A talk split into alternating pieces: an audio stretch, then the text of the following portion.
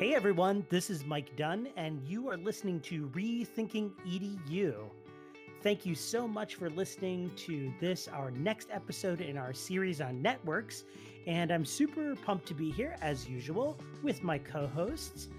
Sadly, we're down one co host for this evening. Matt is out on vacation. Wah, wah. But I'm here with Janine and Julie. That's awesome. Janine, how you feeling this fine evening? Yeah, good, good. Just uh, really busy with trying to uh, get ready for whatever the school year is going to look like. oh boy, yeah, I can only imagine. Uh, Julie, I assume you're doing that similar work as well. Um, mired in discussions over hybrid, virtual, in-person learning, and just trying to wrap our heads around it all. That's the, like Debbie Downers. Give me something positive that's going on. Come on, Julie. What's one really super yeah. positive thing you got going on right now? Well, um, you got a dog. I did. We do have a stray dog living in our house, which is uh, it's a crazy, crazy ad- addition to our family life here. That's awesome. She's okay, awesome. okay. Janine, what about you? What's one super positive thing you got going on? My refrigerator works now. We thought we were gonna have it hasn't worked in like since we first got it, which has been a couple months now. We, but people haven't come back out because of the pandemic. And here, my my husband just took the the cap off the corner of it, and there was an unplugged wire, and he plugged it back in, and it works. So that, that's like the highlight of my day. I can get water and ice out of my fridge now. It's great. That's amazing. That's amazing. I'll tell you one super positive thing for me right now is I made my first batch of homemade ice cream without a uh, ice cream maker the other day. We get a CSA share at our house, and I uh, have so many quarts of cherries in the refrigerator right now, and I couldn't figure out what to do with them. So I said, let's make some ice cream. So I chopped up a bunch of cherries and I made some delicious cherry ice cream, and it's been a, an awesome highlight of my life recently enough about us for now. Who we are really here to talk with is Kelly Young of Education Reimagined and Grace Kiboko, who is a um, former Iowa Big student who will be a TCU student next fall. Go, go Horn Frogs, right? and who is a um, a recent involvee in Education Reimagined's Spark House convening. And we're going to get into that in a little bit. But let's check in with Grace. How are you feeling tonight, Grace? Everything good? I'm feeling great. Um, I think that it's it's interesting to navigate what the future of schooling and learning is going to be like. So I think that the best thing about it is just kind of going into it with an open mind. So I'm kind of really excited and feeling great today. Man, I'm so inspired by young people these days so much of the 30 somethings that I know are like, uh, school. And Grace comes on and she's like, I'm excited to rethink what education is going to be like. That's so cool. so we're we're happy to have you here. We'll get into more about what your experience with Sparkhouse was, maybe a little bit about your Iowa Big experience in a little bit. But we're also here with Kelly Young. Kelly is the president and founder of Education Reimagined, which is a national nonprofit and movement builder in the education realm. Um, Kelly, how are you doing today? Well, I'm in Colorado at my parents' home in the mountains, so I'm doing really well. Have a beautiful. That sounds amazing. Yeah, beautiful view. and what what town in Colorado do they live in? Uh, Telluride. It's in the southwest corner, so it's it's actually quite cool. And I'm from DC and, and that's where I live. Um, so it's about, you know, 100 degrees there and it's about 70 degrees here. oh my gosh. That's awesome. And home of the Telluride Music Festival, of course. And it is such a picturesque little town. Um, I've been there a couple of times. So I'm a little envious. You know, Julie, Julie, Janine, and I are from just outside of Philadelphia, where it is really just sweaty all the time. well, I am from originally from Wilmington, Delaware, so just outside of Philly. Ah, yeah, I got you. So you know the you know the weather well in this area. Yeah. It sounds like. um, well, let's uh let's kind of get into our podcast a little bit here. Um, Kelly, I'd love to start with a uh, question for you. Um, can you just tell us? I, I gave everybody the kind of like just two second version of who you are and the kind of work that you do. But can you give us a little bit more about um, your work and how you maybe ended up with Education Reimagine?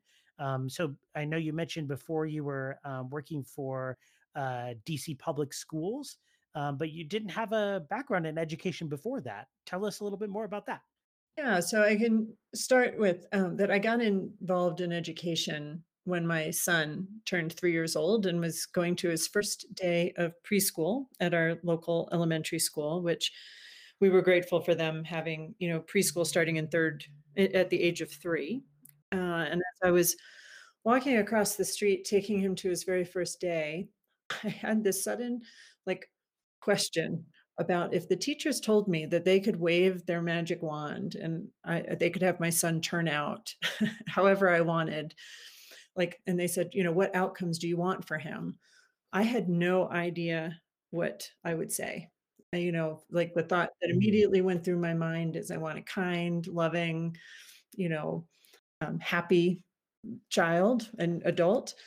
Um, but i wasn't sure if i had to list you know that i want him to be able to read and write and like you know i just couldn't articulate it and that began my journey. Now 10 years ago um, in search of what I thought education, what the purpose of education was. Um, and the further I got into education, including being in leadership at DC Public Schools, the more that question eluded me.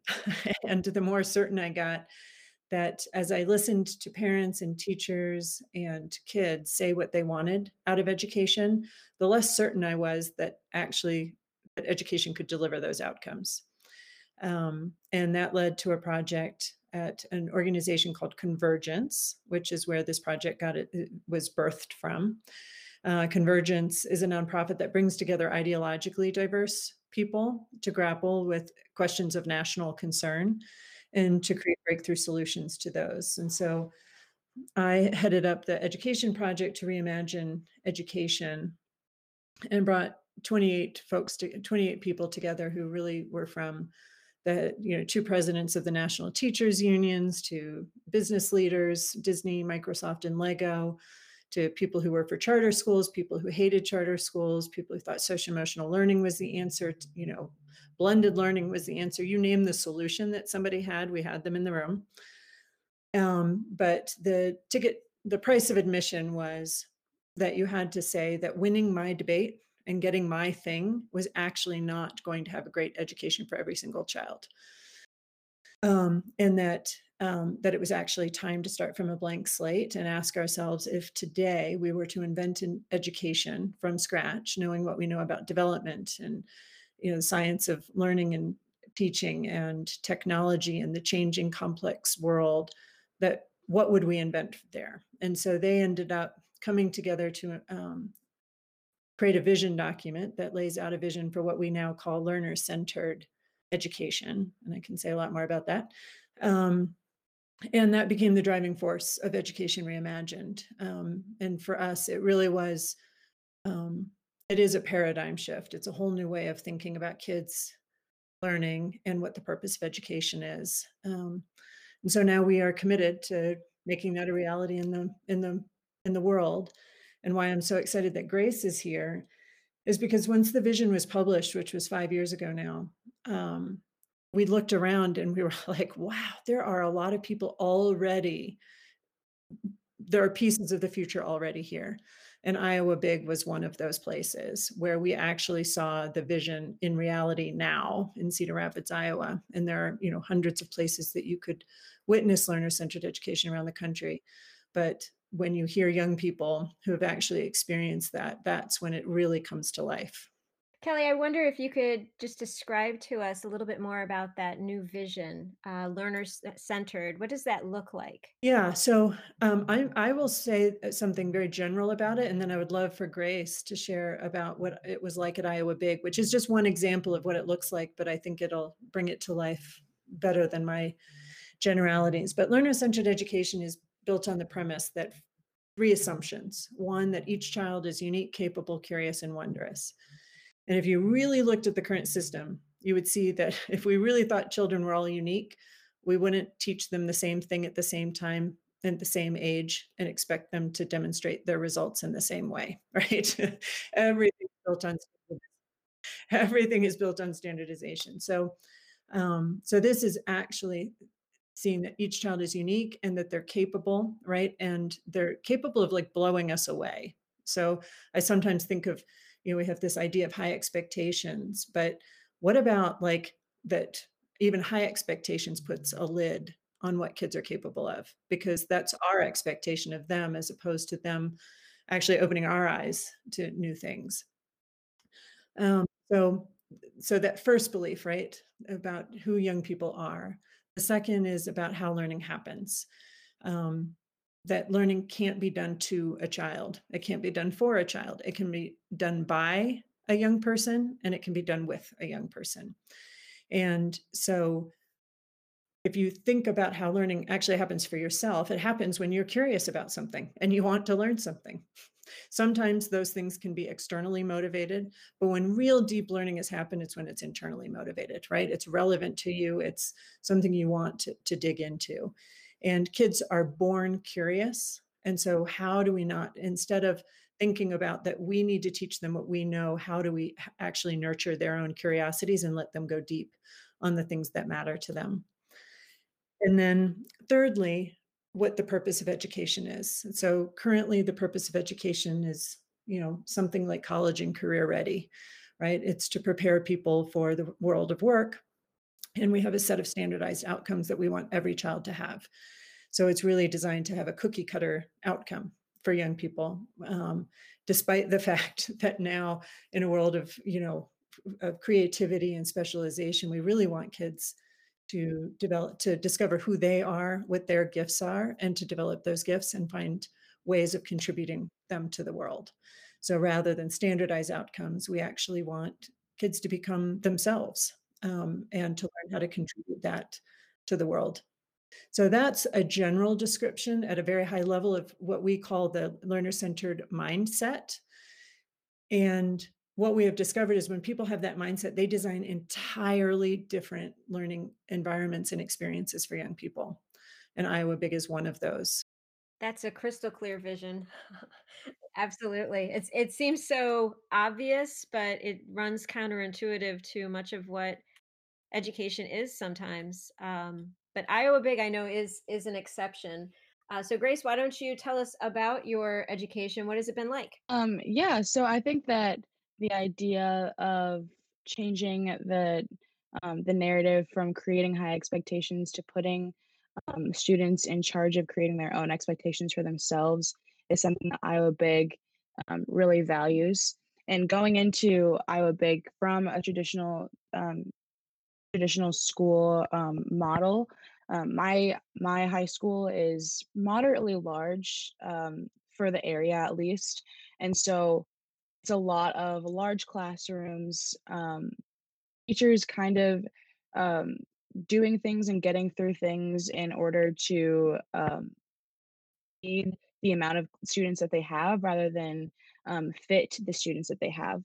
And going into Iowa Big, it was a very large um, mentality shift into I get to choose what I learn, I get to choose what I want to study, I get to um, I get to be in charge of how I do things. Um, I get to be in charge of what my future looks like based on what I like to do and what um, what I see in my community and the needs that I see in my community. And I think that Iowa Big does a really good job of valuing that and valuing that um, students know what they want to learn and they know what they're passionate about and they know their values.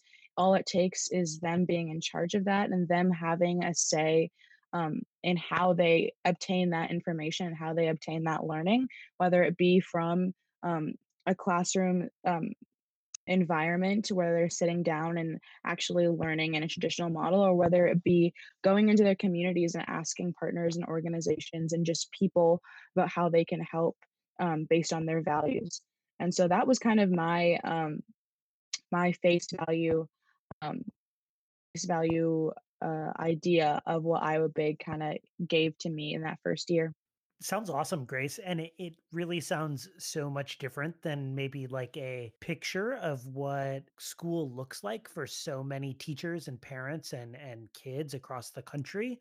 Um, can you paint that picture with a little bit more detail for us? So, like, what does a typical day look like at Iowa Big for a student? And I, it might be totally different for every student, which is which is fine. So maybe a better question is what does a typical day look like for you when you were at Iowa Big? Um, so Iowa Big has um, a, a dual enrollment kind of process. So Iowa Big is a public school that's funded by districts or local districts.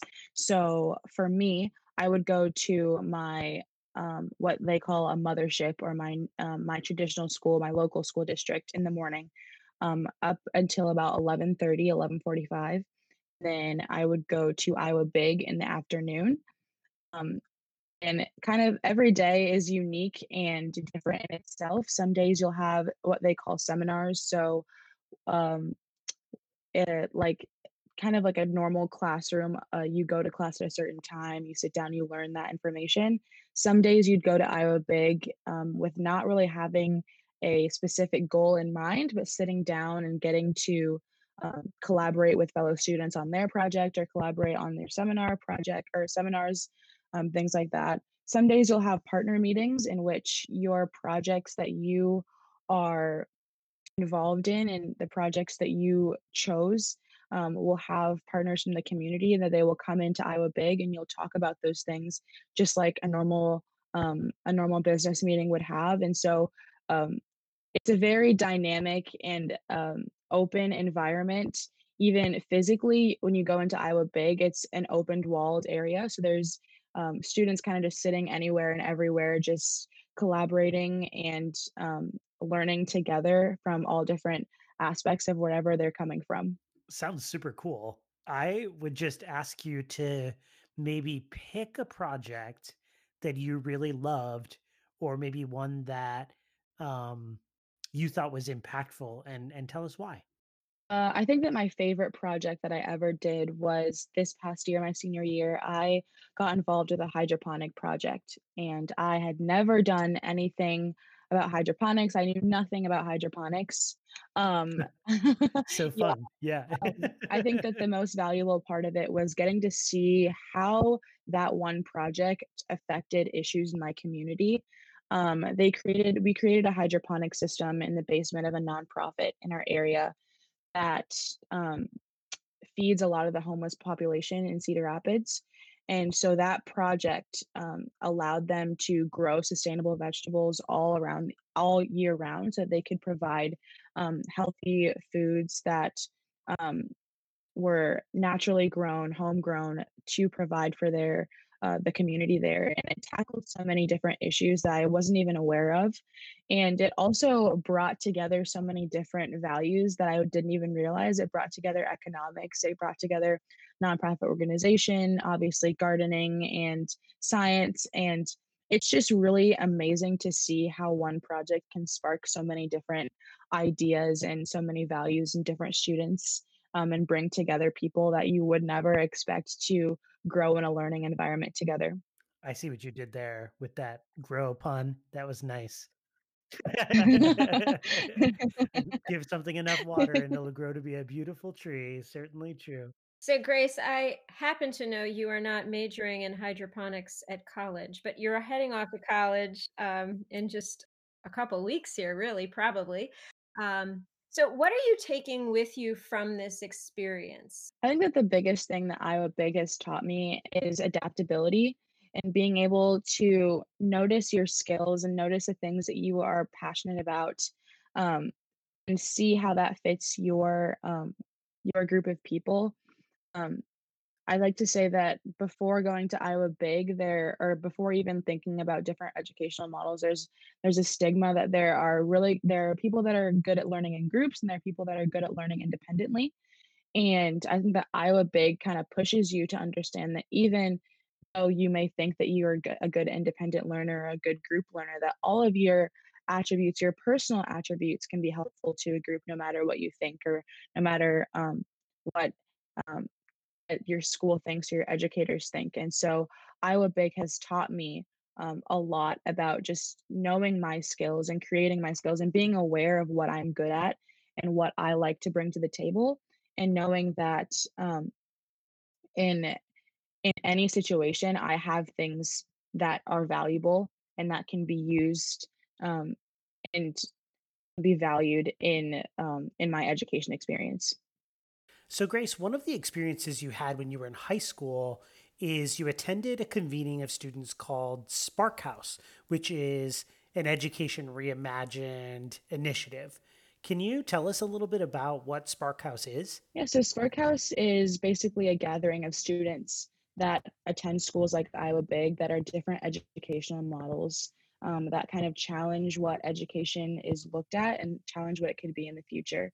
And it brings students from all over the country together to talk about their different experiences and how they can shape education for the future and how um, they're each each background in each different place and school and grade level um, adapts to education and learning and growing from their growing into their communities and learning from their communities.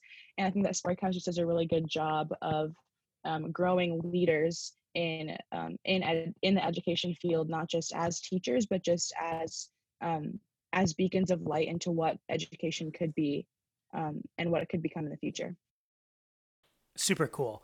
So take us a little bit more into what Spark House is really like. Is it facilitated discussion? Is it students leading students? Is it adults leading students? Give us a little snapshot. Um, so it's kind of all of the above. It's a lot of discussion work. Uh, put into different groups, and it is led by students or students that have been a part of different educational models. And you just kind of talk about um, other topics within um, within education and um, in your communities that could be intersectional in in discussion in discussing the future of education um, it's a lot of just sharing different perspectives um, it's really nice to just get to talk to different students who have the same experience and very different experiences from you um, and learning from them and learning how they view education shaped how i viewed my education and how it could become in the future sounds super cool so that ultimately led you to pursue your major in college to be education. Is that right? Yes. Yeah.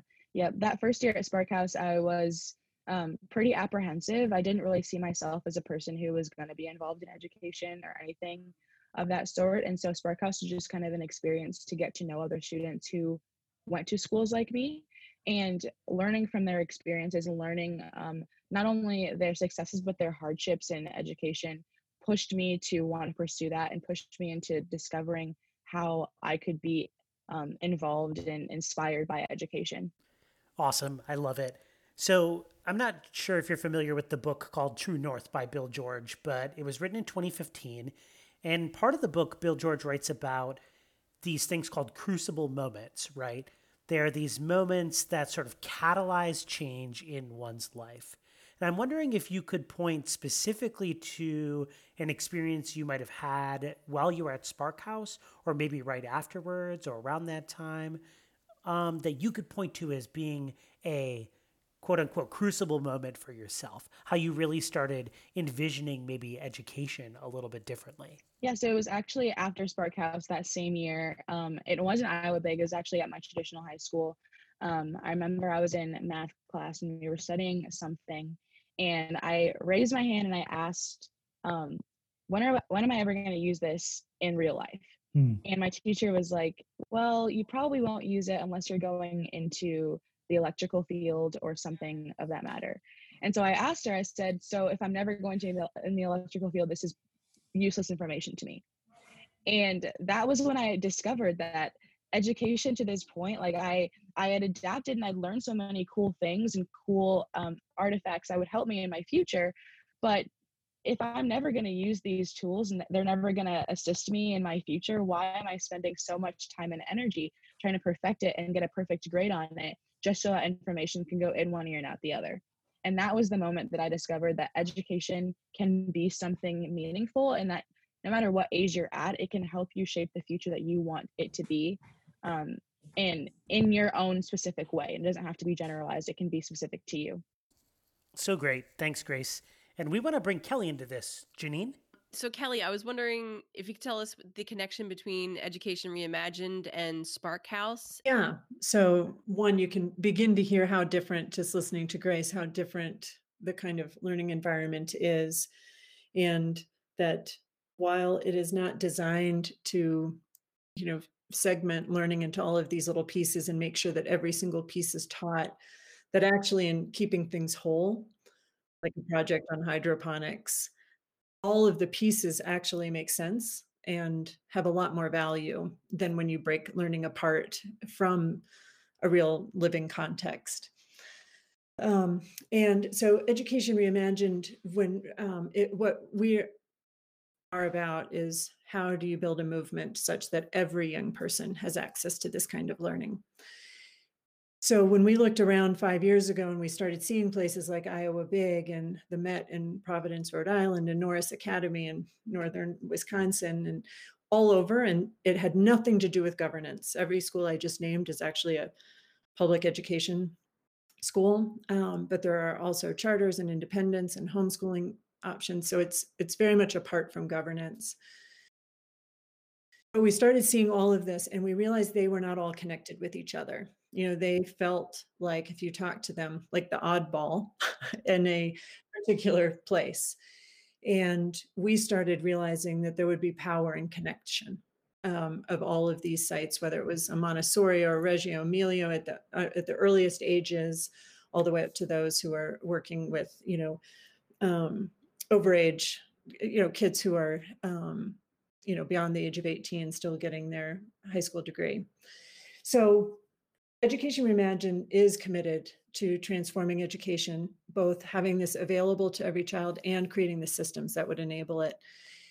One of the things that we found very early on was the most powerful voice for learner centered education are those who have actually experienced it. So for me, for me, it's it's I didn't get to experience it growing up, um, and it makes me quite sad often. Um, and even my children um, have not experienced experienced it because it's still not readily available all over the place. Um, and we started meeting the young people from every walk of life, from every geography, every socioeconomic background, every race. And what we discovered is that they were ex- lit up, they were thriving, they were full, they were themselves, and they weren't. And and I can speak as you know as a parent. I loved how comfortable they were speaking with adults because learner centered, um, it could sound like it's all about young people by themselves, but it's it's empowering young people and the adults really being partners with them. And so they are, as you can hear from Grace, incredibly articulate and used to speaking with adults about subject matters that often people would think that only adults might speak about and i'm talking even at you know the ages of six and seven and and eight. Um, so uh, spark house grew out of us wanting to bring young people together from all these diverse sites for them to begin to see that they're that they're actually on the forefront. They're not they're not in the oddball school. They're actually on the forefront of education in the country. Um, and then we asked in the first cohort, we actually said, like, is this worthwhile? Do you, is this something you want to advocate for? Is it something you want to take a leadership role in the movement? And a resounding yes. and it said, please keep doing this, bringing young people together and allowing us a, a seat at the table. And so that's how Spark House began. Um, and I think we've had five different cohorts now of young people. Yeah, I know when I was talking to Grace earlier, um, I, I had even commented to her just how incredible it is to hear, you know, someone from the younger generation talk about learner centered in a context that is really meaningful to them and that they're passionate about. And so that was that was encouraging to hear as a seasoned educator. I, I would I do want to say one thing to follow up your comment earlier, Kelly, um, that I think is really important and maybe over maybe overlooked a little bit is that the experiences of of most of the adults and most of the people that are doing policy work which has you know dramatic effects on what education looks like in our country um, don't have experiences in learner learner centered uh, schools as students and really as parents either. And I think that has a really dramatic uh, impact on how people view an image or their image of possibility for what school could be for for their kids, for their grandkids, um, and and even for their teenagers, really. Uh, and I, I would I'm wondering if you can kind of speak to Education Reimagine's work in that area to help policymakers become more aware of the possibility with learner centered movement. Well, a perfect question because we are just about to launch a campaign, which is um, helping policymakers, whether they be at a district level, a school level, you know, a state level, a federal level, actually imagine completely different possibilities for education um, in this COVID moment where the building is no longer playing the central role that it you know that it always has. Um, but we even though a young person is no longer going to a school or is unlikely to be going to school at least full time um, we still have limited their opportunity set of learning experiences to that building. And that is now very much an artificial um, well um, connection because if I'm taking a virtual class with an educator from my building now from my home and them from their home, there's no reason I couldn't do it with an educator from across town, with somebody from, you know, the YMCA or the Girls and Boys Club, or, you know, taking French from somebody in France. so, uh, so we all of a sudden have this um, this chance to really rethink what is the role of public education? What are the foundational elements that have to be provided? And what are the things that actually collectively as a community that we can provide for young people? And so, one of the aspects of learner centered education is um, seeing the community and the world as the playground for learning.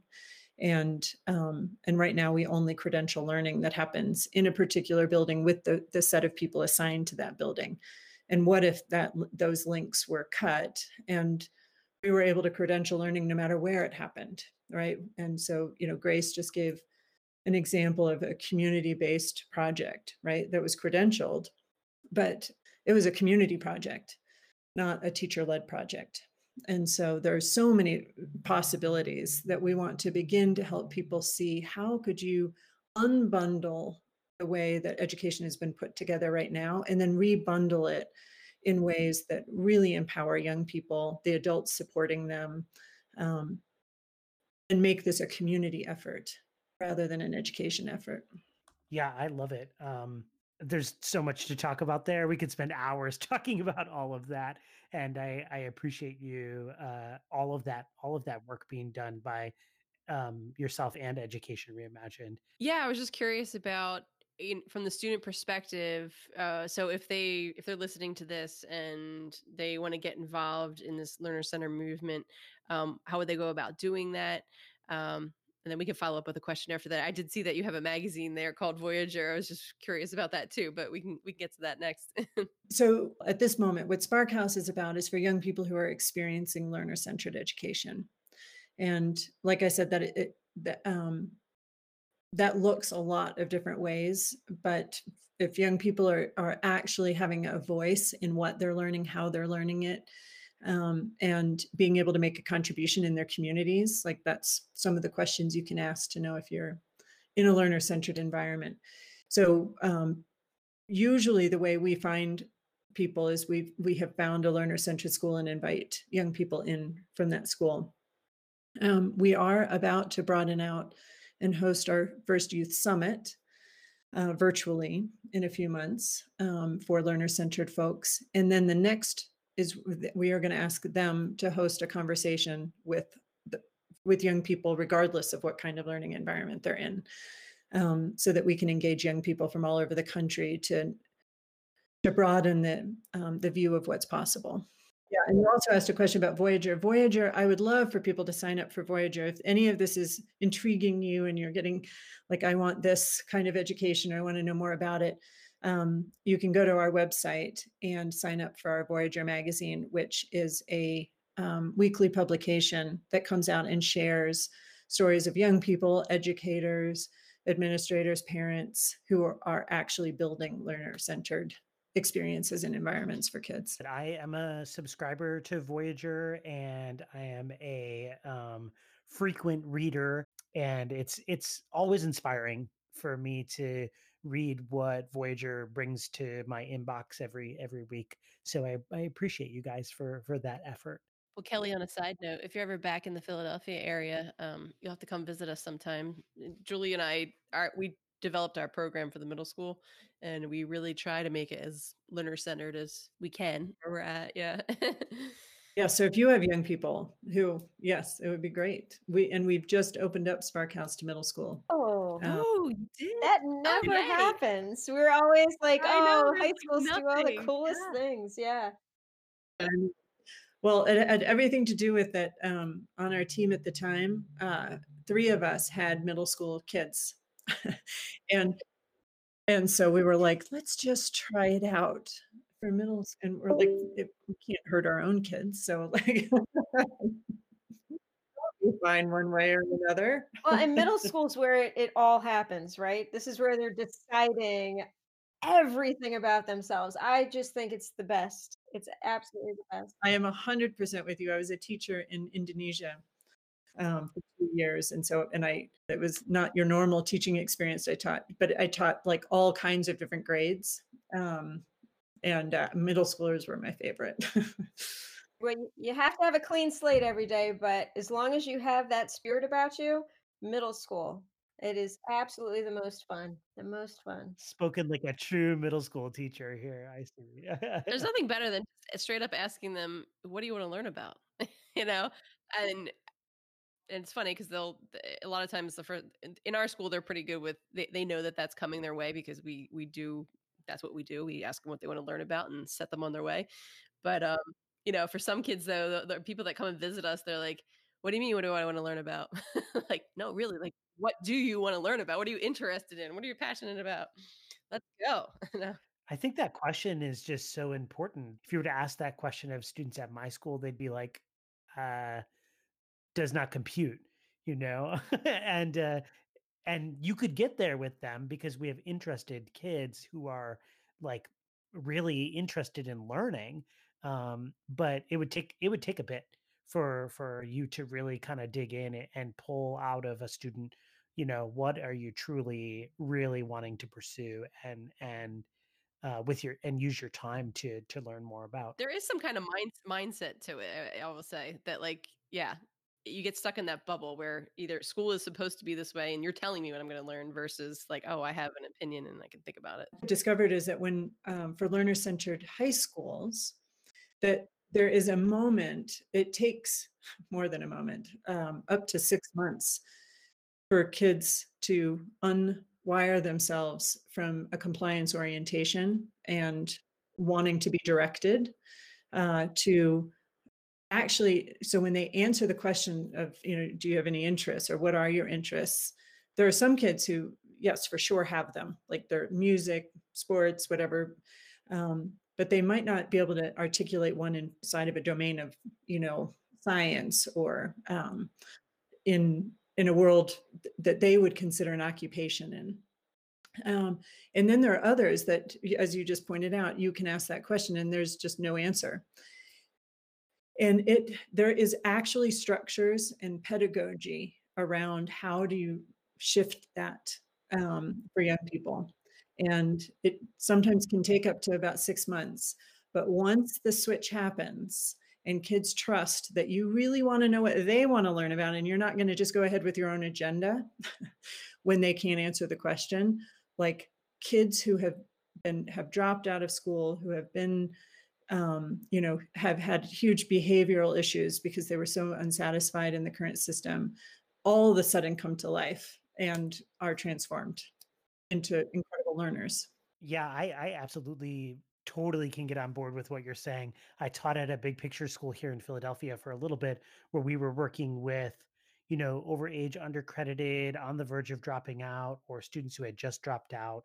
And we were really asking them, so what is it that you want to learn? And some of the first students we had in that school were like arm's length away. No, no, no, no, don't ask me because I don't think you really want to know. And I think that trust aspect hits on a lot of what you're talking about. A lot of times when teachers are asking students in, in many schools that are not truly learner centered, what do you want to learn? It's a it's a what do you want to learn off of this list of five things? Or what do you want to learn um, when it comes to this subject area, right? It's not a open-ended enough question, and there's not enough trust in that in that question for the student to be able to respond affirmatively and give an answer that then can be reciprocated by the teacher. Or if I say I don't know long enough, you're going to give me the answer anyway, right? right, right. Or just leave or just leave me alone. Yeah. Like if I say if I say I don't know long enough, you're just going to give it to me anyway. Yep. So it doesn't Yep. matter. It's funny on a, uh, like my my daughter is coming into our program, and all summer, her and her her girlfriend is also coming to the program. Uh, they've been talking about what their iSearch presentation is going to be, and I mean they, their topics have changed at least you know a dozen times already. But it's funny to hear them already talking about. They're getting excited that they get to pick something that they're going to learn about this year, and and you know, of course, I think she's also trying to maybe um, get a little like shock out of me or like whatever. Like, like, hey, mom, how would I learn? How would I learn how to cut hair? And you can be my my subject, you know, like whatever. But I'm like, yeah, whatever you want to learn about, go ahead. Uh, I support it. Yeah. And I think that's where the trust really grows because sometimes they even test you in the first time they pick a project because they want to know are you really serious about it? Um, and when you're like, yeah, let's go, let's study that. And all of a sudden they're like, oh, this is what I'm going to be spending my time on. I'm going to take it more seriously.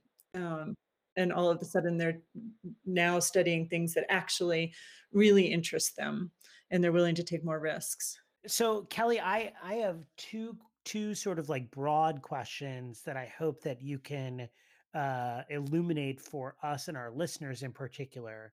So if if you're listening to this podcast right now, you might be thinking, "Wow, learner centered movements, super cool." We heard Mike talk about big picture. We heard um, Grace for a moment talk about Iowa Iowa Big. Excuse me. We heard Grace talk about Iowa Big. Kelly, can you give us a sense of where you think there are some really great learner centered movements happening in the United States right now? So we can kind of pop those into our podcast description. And so some of our listeners can, you know, type into the Google search um, the the the term that you provide. Yeah. So, um, so one, I would direct people to our website. We have a map on that website, um, and there are sites all over the country, and they, many of them actually, we've written profiles on, so you can link um, to our profile, but you can also link to their website and other um, resources about that site. Uh, you've named one big picture and the Met that their you know their flagship school in Providence, Rhode Island is just amazing. Um, and there are Mets um, and other big picture schools that have really are doing all of or what we would say fully express learner centered sites out in California and other places. Um, the Norris Academy is up in um, Wisconsin is a uh, is probably the leader in learner profiles. So being able to um, meet a young person, discover who they are, what their interests are, and they create an urgency story for young people. Like if nothing else happens, like what do you want to to make sure you have? Because they are working with young people who are in a mental health institution who may or may not be there for, for six months or more and so it's a public school um, but so they've under you know pretty extraordinary circumstances come up with something that i think would be incredibly useful for any school in the country. Just if you want to see some really far out visions of education so workspace education in bethel connecticut which is a co-learning hub and it's it's a what they've done is because it's homeschooling parents that they families that they serve they beca- they're able to be a hub and they made every room this enticing um, place of learning. They have a theater, they have a science lab, they have a um, virtual reality room, a cartography room, sewing room. Just any room you're in, you might be actually just reading a book in that room, but it is so enticing to discover what you really want to create and and like dig your hands into. And there's no reason that in public education you couldn't do the same thing right? You could have learning hubs that weren't about taking classes but that were really about enticing young people into creative um, and expressive endeavors whether that be in the scientific or the artistic. Um, and just to name one other place um, is rowan salisbury school district in north carolina which is a district that's taking this on and in the midst of COVID, you know, they are um, getting really creative about creating virtual learning academies, micro schools. Um, they're taking a playbook from, you know, what we're watching with pods and all of the um, creative solutions that parents are coming up with in the midst of all of this, but making it accessible in an equitable way with public money. That's awesome. Uh, thanks for sharing all of that. Those there, I just uh, googled the map as as you were talking, and I'm like looking at all these schools. So cool. There's so many different iterations of learner centered education going on across the United States. And some of them, like you mentioned, are whole districts. Some of them are these little boutique schools. I found one that's just outside of Philadelphia here that's actually in a town that I'm going to be moving to in uh, 30 days or or so. So that's super exciting, and I um, I'm gonna have to go and and visit them at some point, uh, maybe after COVID. Uh, Kelly, what is eh, what messages would you like to send? We have a lot of teachers listening. Um, what message do you want to send to schools that are working to plan for whatever the fall looks like? There'd probably be trying to think if it's two or three messages. So one is relationship is the foundation for learning. And I think I, you know, I kind of knew that, or it was a conceptual relationship to that until I had kids um, and started meeting young people from all kinds of sites all over the country. When there's trust, there is a willingness to take risk, there's a willingness to try.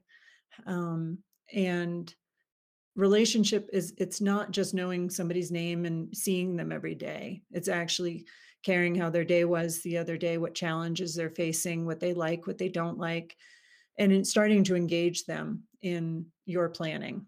And so um, I think there's a lot of pressure, especially with this whole notion of learning loss, um, that people are like, we got to get down to the basics. I would say so much has happened in kids' lives. I mean, it's in everybody's lives, right? Um, take the time to find out how they are, how it's been for them, what challenges they're facing, um, and discover how they might want to learn about what's happening, right? Um, and or the difference that they might want to make in their family or their community. So that would be number one. Is don't think that's taking away from learning. By all means, make sure that every week, if not every day, you're making that time. Um, and I've kind of partially already said it, engage them in things that are interesting to them to pursue.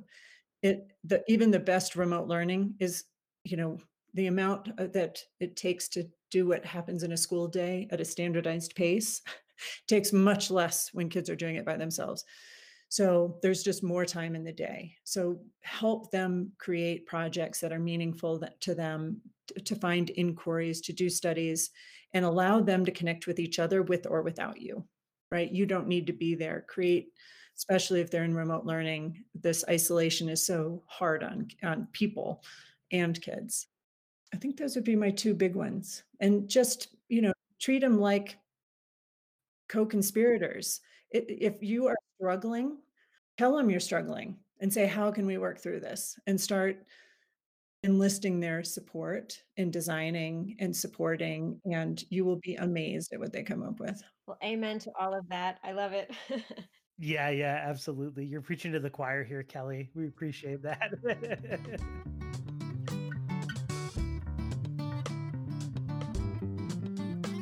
let's move into the reflection part of our podcast where we ask our co hosts and our guests to kind of talk about how this conversation is making them rethink education.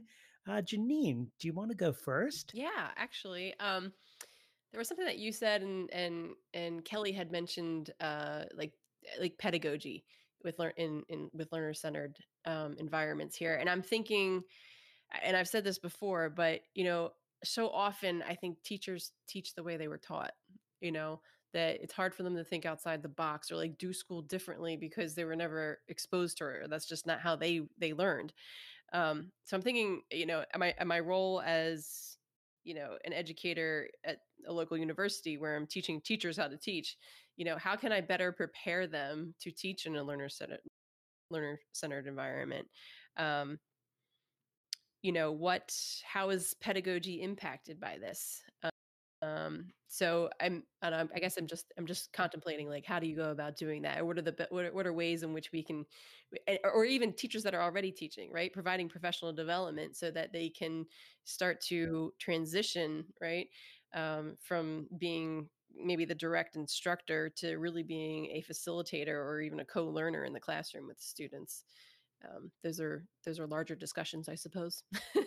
Yeah totally julie what are you thinking? All summer we've been talking uh, with, with folks in a variety of networks and education reimagined and spouse is so important because it includes student voice um, and it reminds me of the campaign heard of that out there that's making its way around my circles this summer. Um, so i would say to um, teachers and schools and school leaders and all your planning and rethinking leave some space um, for student voice as kelly has highlighted here today. Uh, give a listen to what students want to learn about and how they want to learn about it. And just don't assume that you can't uh, you know pull off uh, experiential learning uh, because all or part of your year might be virtual. Um, you'll be leaving out the most central truth in anyone's learning um, buy in, connection, experience, all those things that uh, Kelly just had mentioned. Um, we have to lead with what matters. I think that's what September is going to be all about and finding a new way forward.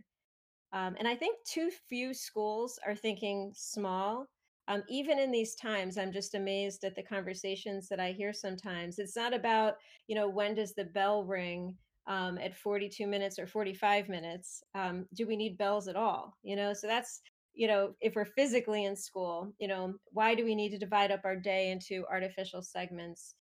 Um, so, in some ways, uh, this is an opportunity for some students to have their most engaging year yet, I think. Um, so, I want to thank Kelly and Grace for sharing their experiences. Um, and I hope people are inspired to check out more of the schools um, on that map at the Education Reimagined site. Yeah, I love what you're talking about, Julie. I um this conversation reminds me how important it is that we truly put uh, students at the center of our thoughts about what education really means, what it's really all about. And I think there's a lot of lip service by um, by policymakers, by teachers in some cases, by administrators, by districts, um, by board members. You you name the list, really. And I think some of that has to do with what we were talking about earlier, which is that there's not a lot of experience with learner centered education and therefore not a lot of image of possibility for what that actually looks like. But I do think that there's not enough reflection on what we're really talking about. So when I say learner centered, what does that actually mean? And is that really what is being expressed in the school? Pedagogy in the school experience for the learner um, and how are we evaluating that? How are we really taking the time to do that sort of reflecting work on a regular basis to make sure that we're keeping learners at the center of what we're really doing? I think that takes a lot of time and effort and schools maybe are not necessarily always keen on that idea or or are feeling a lot of pressure from other aspects of what are being demanded of them to use their time and effort in other ways. So it's challenging for them. But I do think it's important work, right? It's important and it has to be prioritized. We have to say to ourselves, let's take time right now to talk about what our learner experience is here and what it really means to be learner centered. Kelly, what kind of reflections do you have for us? No, I love all of the reflections that you just shared, and um, and I do think it is essentially the easiest way of thinking about it is. I liked what you were just saying is just contemplating how do you constantly have learners at the center of your thoughts and in the conversations that you're having. And if you're wondering if they're at the center, ask them. um, it's the most obvious piece of things, but um, we are so habituated to a system that is of us adults doing something to kids. Um, and if we really started thinking of learning can only be, be done by them and so if we don't know if it's working or not or um, if they're learning about what really matters to them or not um, it, we're missing some of the most essential answers that we have and the most essential partner we have which is them. Grace what about you? What is this conversation making you think about education? Um, i think that learning that a school looks different in any capacity for every single person um, and not just in educational models but just in general school looks different. I mean talking to different educators over the past few months i've gotten chances to talk to so many educators and other students and school looks different for every single person. And sometimes models like iowa big or models that challenge what education can be doesn't work for every kind of student and that's okay Mm. I think that a lot of times talking about education, and I'm guilty of it too, is it's, it's this push to really just reinvent the box and totally scrap everything when there are students who really value from a model that we might not think value like they value. I have many friends and many peers that value from that traditional style of education where it is just grasping um, grasping information learning information that they may not understand or it might not help them in the future but that experience of just growing and learning and just um, getting as much information in their brain helps them grow. But for me personally i love a model where i know and i'm in charge of my education. I can choose what i want to learn and i know that um, if i take ap bio i'm never going to apply that to my life but if i um, if I spend two months learning about a hydroponic system that can help me grow sustainable vegetables, it can help me in the future learn how can I grow vegetables in different settings, in different urban settings. And so um, education in school looks different for every single person, but um, I think that challenging it too much, we lose sight of what we're actually doing it for. And it's always for students and for people to grow and to adapt and to be better global citizens. Awesome. So great. So many good thoughts there. Well, let's get into our final segment of the podcast, which we call plugs. And we are in, where we invite our guests and our co-hosts to share what uh, they're reading or doing or checking out or what have you. I'm going to go first tonight because I never really go first. I've been um, kind of diving into this map called Rich Blocks Poor Blocks. You can find it on richblockspoorblocks.com.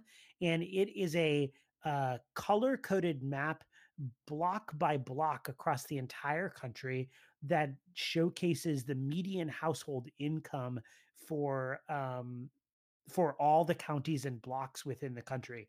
It's super fascinating. You can, you know, uh, look up your own address on there. Um, and then there's all sorts of other kind of uh, things that you can sort the map by. So you could look and see um, what the average age is on your block. You can see what the average poverty rate or the real estate tax or the average rent. It's a really fascinating map. So we'll toss that link into the podcast description. Uh, Julie, you want to share a plug? Sure. Um, I've been um, really interested in a teacher. Uh, um, and his site is New Ed Tech Classroom. His name is Sam Kary, uh, K A R Y. Um, and he has tech videos for all things virtual learning. Um, he doesn't leave anything out. So, those people who are not exactly tech savvy, like I am not, um, he starts at the beginning and keeps it and short and understandable. Um, he's in the middle of this series on approaches to using adopting technology um, and he's brilliant because he understands that good planning uh, starts with essential questions and engagement, um, and that t- technology is a tool uh, to help us design learning experiences um, with our kids. It's not the starting point. Uh, so anything you you use already, um, teachers out there like Book Creator or Google Classroom or Padlet or HyperDocs, um, he has ideas for how to make them even better. So um, for those of you who are delving into this uh, new normal, uh, check him out. Super cool. Janine, what about you? Yeah, uh, Julie, that's a good one. I have watched a couple of his videos. They are pretty good. Yeah. They've been helpful. Um, yeah, another tech thing. Well, I've been making posters this week for labeling our new entrance and exit ways and doors, different doors of classrooms now, and um, of course, printing out COVID posters and stuff like that. So, um, anyway, I've been using Canva.com to make some of these posters, and it's it's super user friendly. Um, so if you happen to have to make any posters or infographics, or they're good for it's good for project work too in the classroom on you know digital stuff. Um, yeah, it's a cool resource. So canva.com, C A N V A, Canva. Awesome. Kelly, uh, we're going to leave links to Education Reimagined, obviously, and to Spark House in our um, description. So this is your chance to plug uh, anything else you like, any books, other podcasts, favorite Instagram accounts. What do you want to plug? Um, I, uh, I had two thoughts. One is Community Share, which is, um, and it's communityshare.us, just to give an idea of what, if we were to think of learning as an ecosystem, what's possible. And Community Share is a platform that allows parents and just community members to share what their gifts are and what their expertise is with teachers so that as young people want to explore something they have they can reach out to a community asset you know a person who actually does that for a living. Um, so I, I just they think of a community as a human library. So i thought that was a great one to share. And then something that my kids are like have been engrossed all summer is a um, an app called procreate and it is all about drawing online and it has it's not very i think it's like seven dollars or something and it has occupied endless hours of their time Sounds like fun. Grace, what about you? What do you want to plug? So I think that recently um, I've been uh, really liking. There's an Instagram page called "So You Want to Talk About," and they kind of just break down different things that we think that we know about or we say that we know about, but we really don't know a, a lot about it. And it's a really just great way to be a conversation starter and to share it with people that um, you might not feel comfortable sparking a conversation about. Um, there's just like really like taboo topics that we just don't really sit down and talk about. And they just do a really good job of just like coming up and being forward and being open to have those conversations. And especially with um, the racial issues that started about two months ago, they just did a really good job of highlighting those and just explaining um, different perspectives and different um, ideologies in a way that it's not just um, promoting one side, but you really just get a whole um, a whole view of the actual issue itself.